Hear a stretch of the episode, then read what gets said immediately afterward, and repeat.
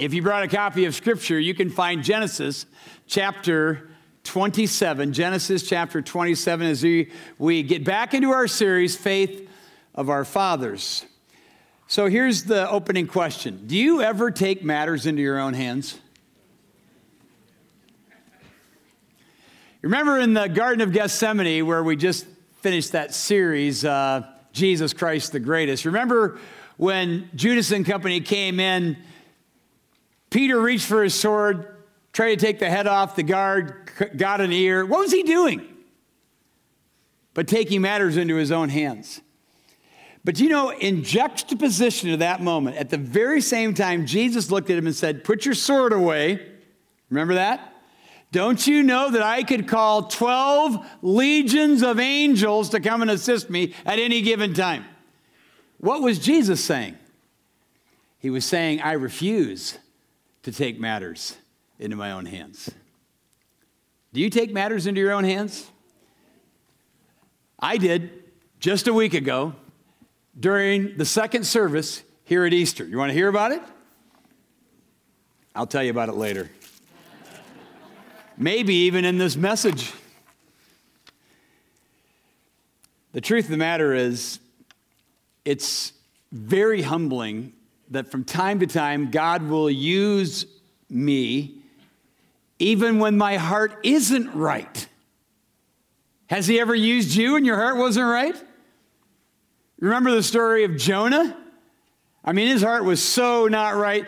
Whole city gets saved. Greatest revival until Pentecost. But how much more if our hearts are right with God? Might He use us? By not taking matters as our natural inclination is to do into our own hands and put them where they ought to be into the hands of God. The story today illustrates God will get his job done whether your motivations are right or not. As one theologian called it, he goes, he calls it the invincible determination of God. He's going to get it done. The patriarchal line of Abraham that moved to Isaac is now about to go to Jacob, that trifecta Abraham, Isaac, and Jacob. Jacob is about to receive the promises to come to him that we eventually make its way to Jesus and to all of us. So, but the truth of the matter is the transfer wasn't looking good. For one, God's choice didn't look the part. Favoritism in the home didn't favor him. Even though Jacob was the chosen son, it would take his enterprising mother, along with himself, to take matters into their own hands by hook or by crook, by any means necessary. Rebekah and Jacob would make it happen fact, I think the plan had been brewing in the heart and mind of Rebecca for a long time, and this was the day she would spring it forth. But let's review. This is the series, Faith of Our Fathers. We picked it up in Genesis 12, looking at the patriarchs, beginning with Abraham, that God called. Remember, Abraham was an idolater, he was a pagan, he was not a follower of God. God snatched him from the clutches of darkness chose him, pulled him out, and, th- and said, Through you, I'm going to bless the world. By the way, that's, that's how he takes us too. We're not pursuing God when he gets us, right? And then eventually comes Isaac. In his old age, Abraham has Isaac. Isaac, then, when he's 60 years old, un- undoubtedly wondering if he's going to become like his dad, finally has a kid. Actually, has two, has twins, fraternal twins, Jacob and Esau, and they could not be more unlike one another. Esau is the manly man. He's adventurous, he's wild, he's tough, he's a sportsman, he's a hunter. And Isaac favored Esau a lot. The very smell of him coming delighted his dad. Esau, on the other hand, was also a rank unbeliever. By now, in Genesis 27, he's already married not one, but two pagan women, and he's about to marry a third. He's not following God. Now you got Jacob, the chosen one. Jacob is domesticated.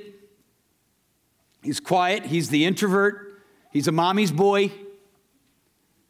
More importantly, he's God's man, though nobody would say he fit the part.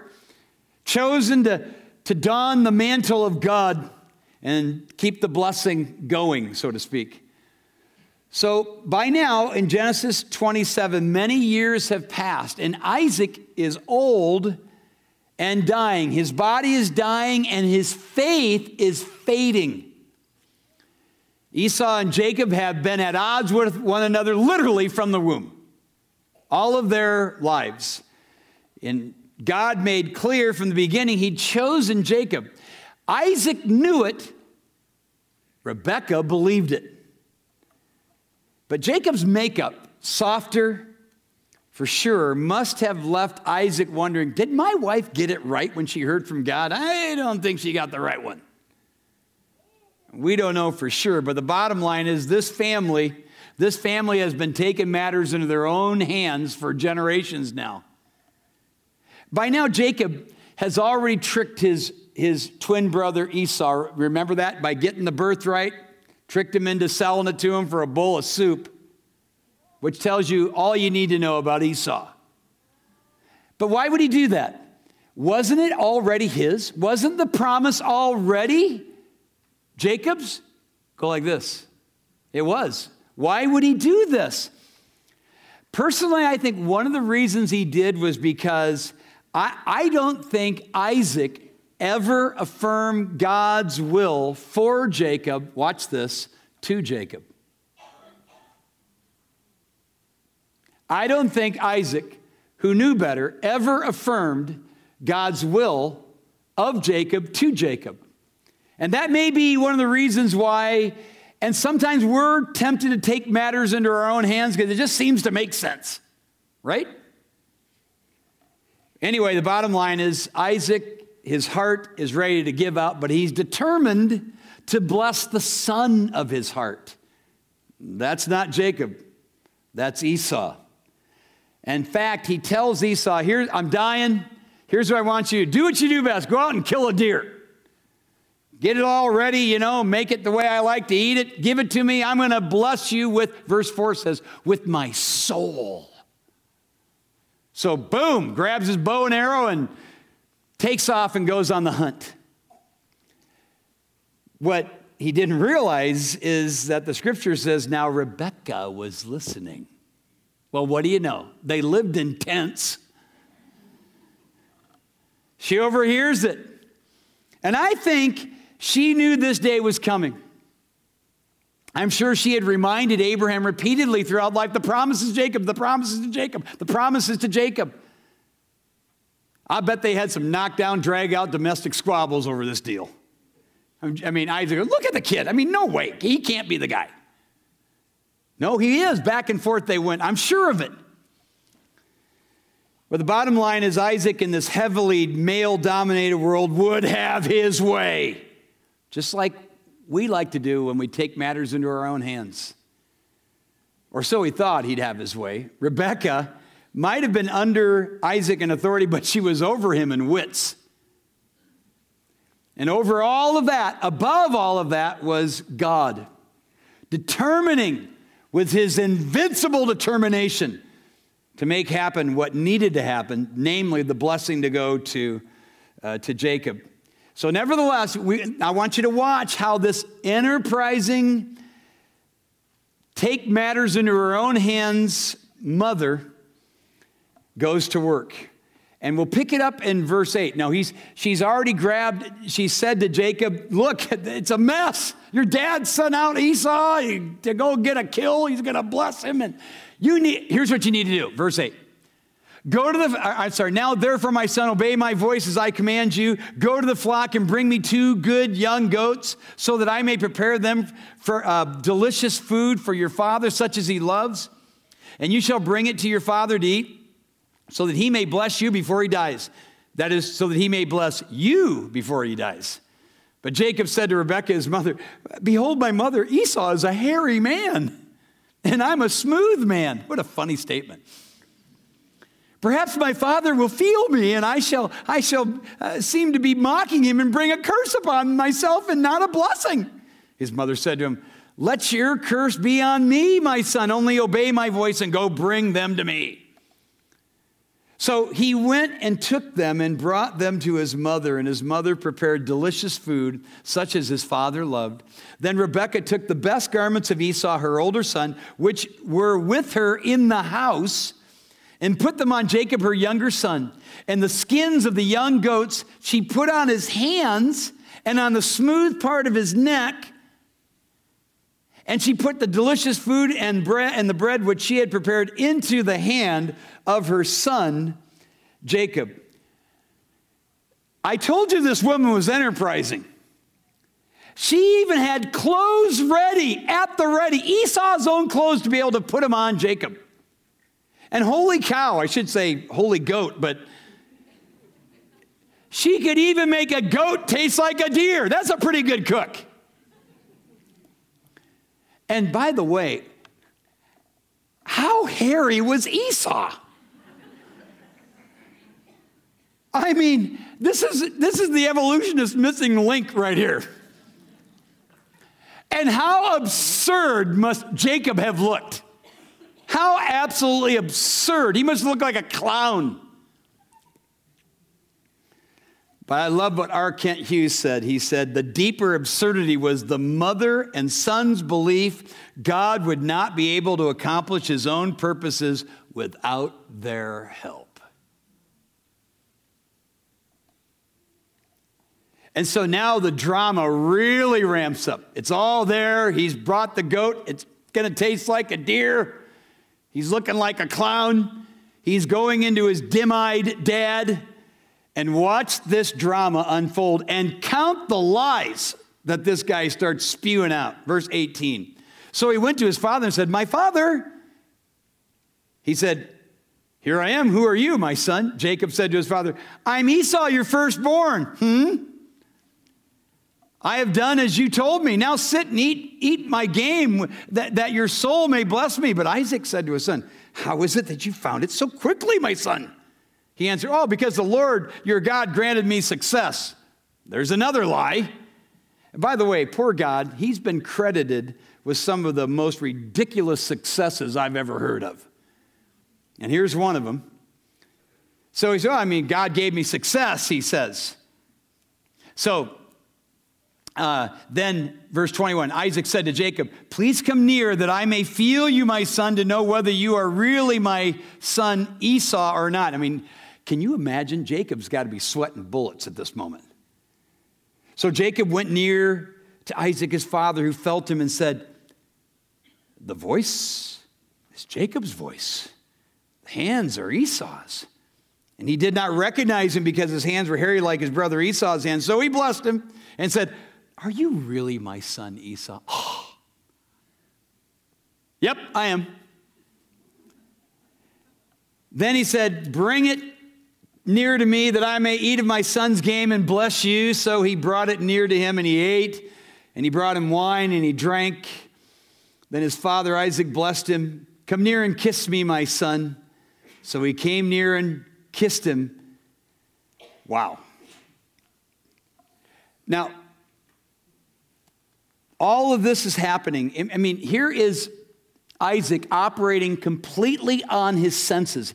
He clearly smells a rat, but he smells the venison, likes that better. His senses are leading him. And once he draws them close and he gives them the kiss, that's it. Middle of verse 27 Isaac smelled his garments and blessed him and said, See the smell of my son is the smell of the field that the Lord has blessed.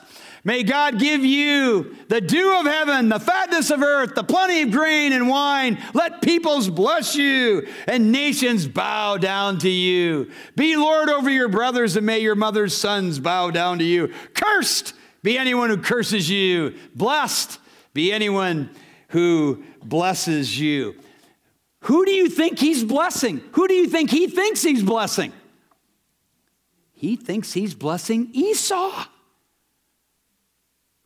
So some would ask, as one of our interns did just the other day, so, how do you explain a couple of thousand years, give or take a few years later, when the writer of Hebrews says, by faith, Isaac invoked a blessing upon Isaac and Esau, and, uh, or rather Jacob and Esau? How, how do you explain that? Uh, how is this a faith thing? Well, we'll see that in just a moment, how it is. Now, the drama is just crazy because as, as, the story goes, as soon as they're wrapping up and Jacob's picking up his stuff and God's already blessed him through his son, he's excited. He walks out the tent and Esau walks in. He's, he does, he's not dragging the deer. He's got the, he's got the venison. He's fixed it up. He's got, it's, you know, come on, dad, rub a dub dub. Let's eat the grub and get this blessing thing going. And in that moment, imagine the horror of his dad. In fact, look at verse 32. His dad, his father said to him, Who are you? He answered, I'm your son, your firstborn Esau. Then I, and the Hebrew is really powerful here. Isaac trembled very violently and said, who was it then that hunted game and brought it to me, and I ate it all before you came, and I have blessed him? I mean, he is literally shaking from head to toe, and he declares he's blessed him. By the way, what does this tell you about the power of words? The spoken word. The blessing from Isaac to Jacob was, was unwitting. That is, he didn't know he was blessing Jacob. And yet, it came. The blessing came. The blessing from Isaac to Jacob came by deception. And yet, it came. It came by words. You and I might say, take them back. But let me tell you something in this era, these words were more powerful than a signed, sealed, and delivered deed of one property to another. So, as Isaac is now declaring to Esau that he blessed the other guy, Jacob, he concludes with these words in the last line of verse 33 Yes, and he shall be blessed. There's where the faith came in. And it wasn't a heebie jeebie, I feel good about it faith, but it was more of his, Isaac's own personal declaration that at the end, it was his humble admission that he had been one upped, not by Jacob, but by God, who had deemed it that Jacob would get the blessing and not Esau in spite of the sinful actions of his son. Nobody ever gets one up on God. Even Nebuchadnezzar declared that after all he'd been through, turned into an animal like individual, gets restored. At the end of his testimony, he, uh, Nebuchadnezzar says, And all the inhabitants of the earth are reputed as nothing before God. And he, God, does according to his will in the armies of heaven amongst the inhabitants of the earth. And no one can stop his hand or say unto him, What are you doing? Have you ever read that? Because you never get one up on God. And Esau, he's left hanging. The only blessing left for Esau, I mean, please, I mean, they, they, they go, oh, you got something left over for me, Dad? And the only thing left over for Esau, the only blessing is an unblessing. You'll see it there in verse 39. Behold, away from the fatness of the earth shall your dwelling be, Isaac says to Esau. And away from the dew of heaven on high, by your sword you shall live, and you shall serve your brother. But when you grow restless, you shall break his yoke from your neck. That's the blessing that Esau got. The truth of the matter is, every character in this story loses. Every single one of them loses. Isaac lost, humbled by his own willfulness to resist the known word of God. He lost. Jacob lost. His role in the ruse would send him running As his mom would send him off, for 20 years he would be away from the promised land and his family. Rebecca lost. She lost her idol. She lost Jacob. Did you know that the record of Scripture records or doesn't record they never meet again? Mother and son. And Esau, he lost everything. I fear for God's people who live their lives taking matters into their own hands rather than placing them into God's. If you live your life taking matters into your own hands, beware, you'll demonstrate your mistrust in God rather than trust in Him.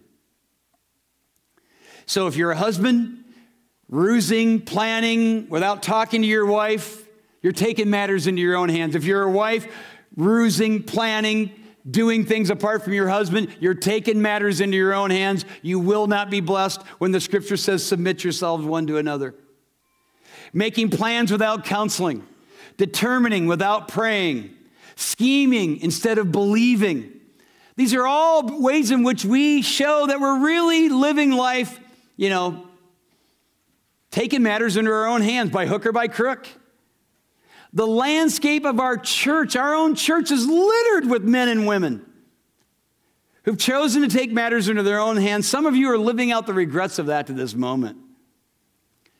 When I was a younger pastor, I went to Lincoln, Nebraska, and heard uh, Warren Wiersbe and Elizabeth Elliot preach at this conference. And I heard at the time, at the height of his popularity, Chuck Swindoll preached. He preached on Uzziah, the great and godly king. Remember him?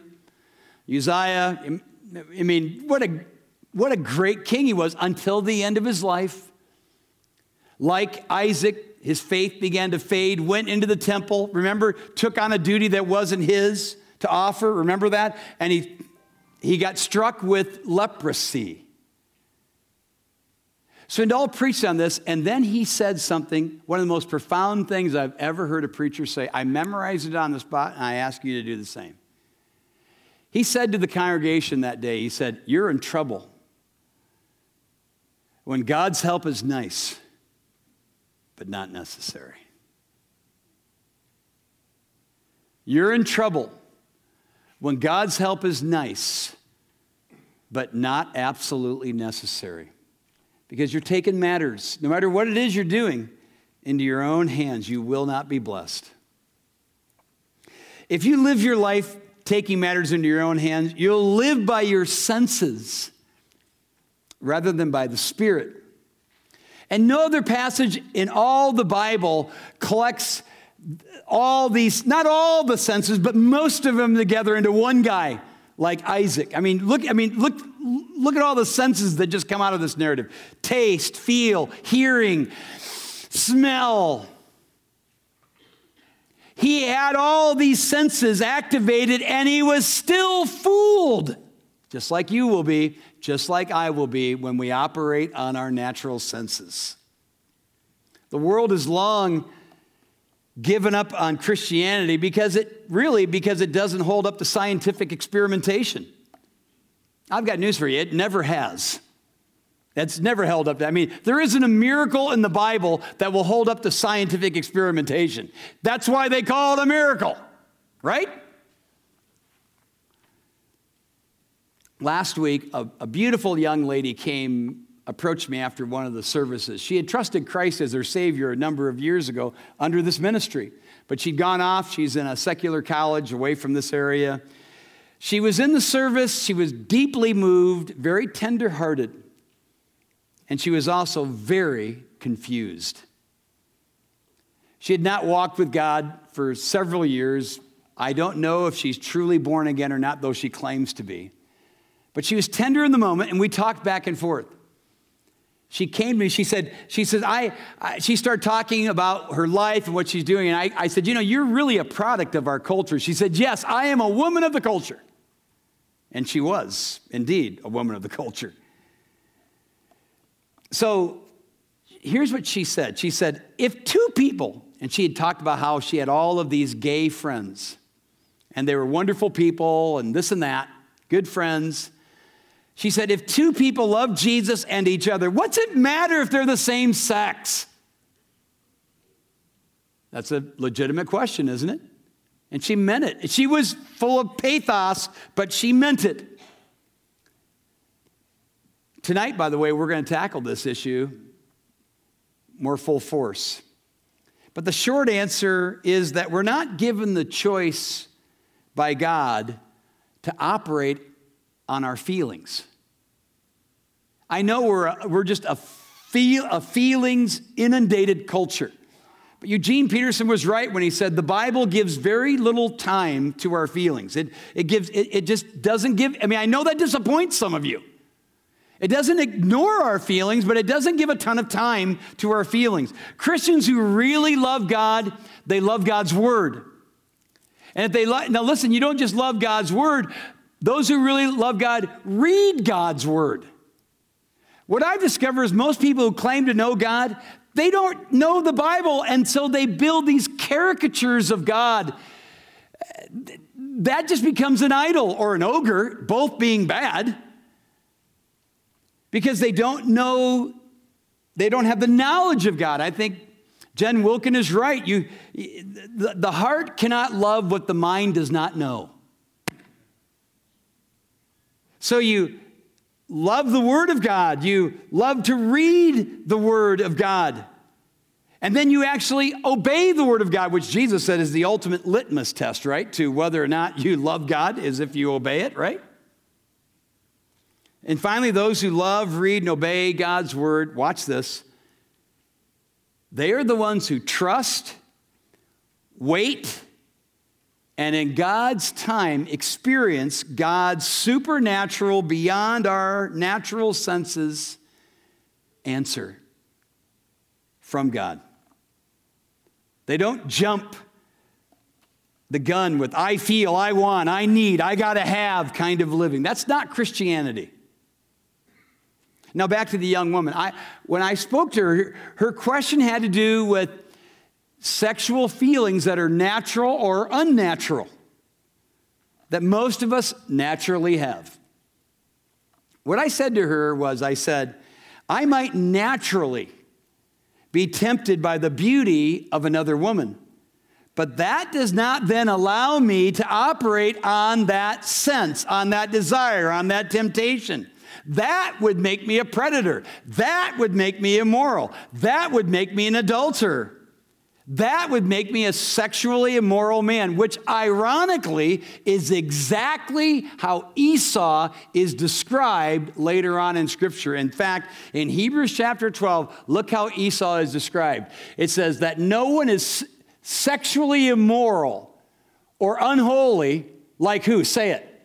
Like Esau, who sold his birthright for a single meal for you know that afterward, when he desired to inherit the blessing, he was rejected, for he found no chance to repent, though he sought it with tears.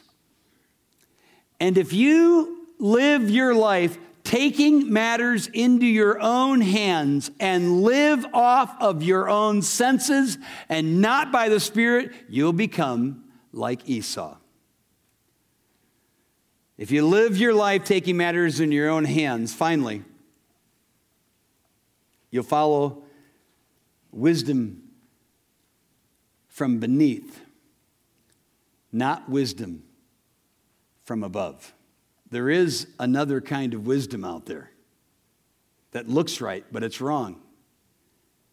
There's a passage in the New Testament I want to conclude our time with this morning to sort of speak it over you, speak it into you, hopefully. You could virtually take this passage and lay it on top of the narrative we just looked at. The beauty of this passage shows how you can put your pressures and your fears and your natural desires, physical desires, how you can get them out of your hands and get them into God's hands where they belong. And, and here's how the passage goes it says, Who is wise and understanding among you? Let him show by good conduct, notice how you show it, by good conduct, that his works are done in the meekness of wisdom. Have you ever heard that phrase before? Meekness means self control, strength under control. The meekness of wisdom. But if you have bitter envy and self seeking in your hearts, stop boasting and lying against the truth. That kind of wisdom, the writer goes on to say, does not descend from above, but is earthly, it's sensual, it's demonic. For where envy and self seeking exist, confusion, remember the young lady? And every evil thing are there. Have you ever read that? But the writer doesn't want us to end on that note. So beautifully, he concludes with these words But the wisdom that is from above is first pure, then peaceable, gentle.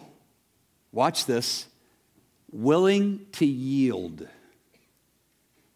full of mercy and good fruits, without partiality and without hypocrisy. That's God's wisdom And the person who refuses to take matters into their own hands. So let's just look at it again in our minds. The wisdom that's from above, that comes from God, it's first pure. Ask yourself, how are your motivations doing in whatever area of your life is driving you? What's motivating you? Is it pure? It's peaceable. God tells us in another section of Scripture that it's it's the peace of God that's supposed to rule and, and, and direct our lives. Is this wisdom gentle? You know, it's not always what you say, but how you say it, right? And then this willing to yield. That's, that's, the, that's the kicker in this passage. Willing to yield. The idea is, is when I'm going in one direction, and God stops me, and He uses various means to do it. He might use the Word of God, He might use the Spirit of God, He might use a man or a woman of God. But the idea is when He stops us, because He wants us to go this way, then we go this way because we've yielded. Wisdom says we're willing to yield. And we don't just dig our heels in, we don't just go pell mell in the other direction. That happened to me, by the way, just last week. After the first service, a guy I've been working with for the last several months walked down the aisle, told me he trusted Christ as Savior. I was jacked. I was so excited. It's so cool. And then I got back and preached the second service, and I was, I preached the same words, but I just, yeah, it just didn't feel the same. I felt I didn't feel the power. I didn't feel the connecting. God might have used it because remember, you know, if our heart, even if our hearts aren't right, He sometimes uses us, right? And I just felt awful about it. I couldn't figure it out. And so, as I made my way up this aisle right here to the third service, before it started, there was somebody in the praise band sitting right here. They were bowed in prayer and they noticed me and they sort of looked up. I said, Hey, what's going on? And they said to me, I'm just getting my heart right for the third time around. And it was like God Himself spoke to me in the moment and said, Yeah, that's exactly what you didn't do going into the second service. And I walked to a dark place, having been spoken to by God's person and God's Spirit working in conjunction with one another. And I went to a dark place, and I repented. I said, God, I am so sorry. I took matters in my own hands. Please forgive me. And please give me an extra cylinder to get through this third service. And he did. The wisdom that's from above is first pure, then it's peaceable, then it's gentle, and then it's willing to yield. Are you willing to yield when God speaks to you by His Spirit or His Word or by His people? It's full of mercy and good fruits because that's the only way we can tell if something's wise is the fruit that's coming out of our lives, right? And it doesn't have partiality like the story we just looked at, and it doesn't have hypocrisy. So judge for yourself. Are you taking matters into your own hands? Or giving them to God, seeking His wisdom to get His will done? God, thank you for your word, the storyline, and all the characters in it. And Lord, I imagine that there are people in this room that can connect with every person in that story.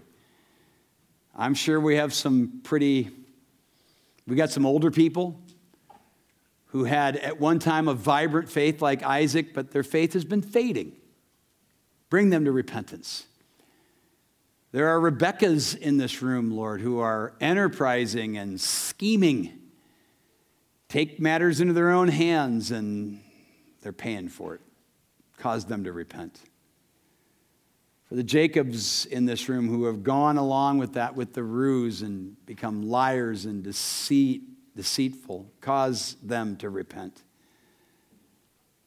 And for the Esau's in this room who are immoral, utterly and completely devoid of your spirit. If that's you, my friend, if you would say that's me, I don't know God, my life shows it.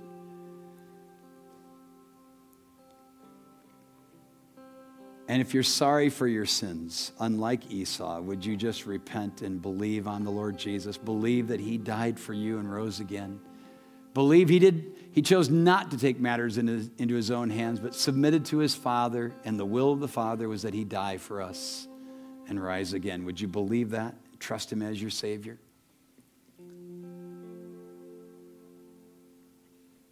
Lord, we've been reminded today that we're in trouble when your help is nice, but not necessary.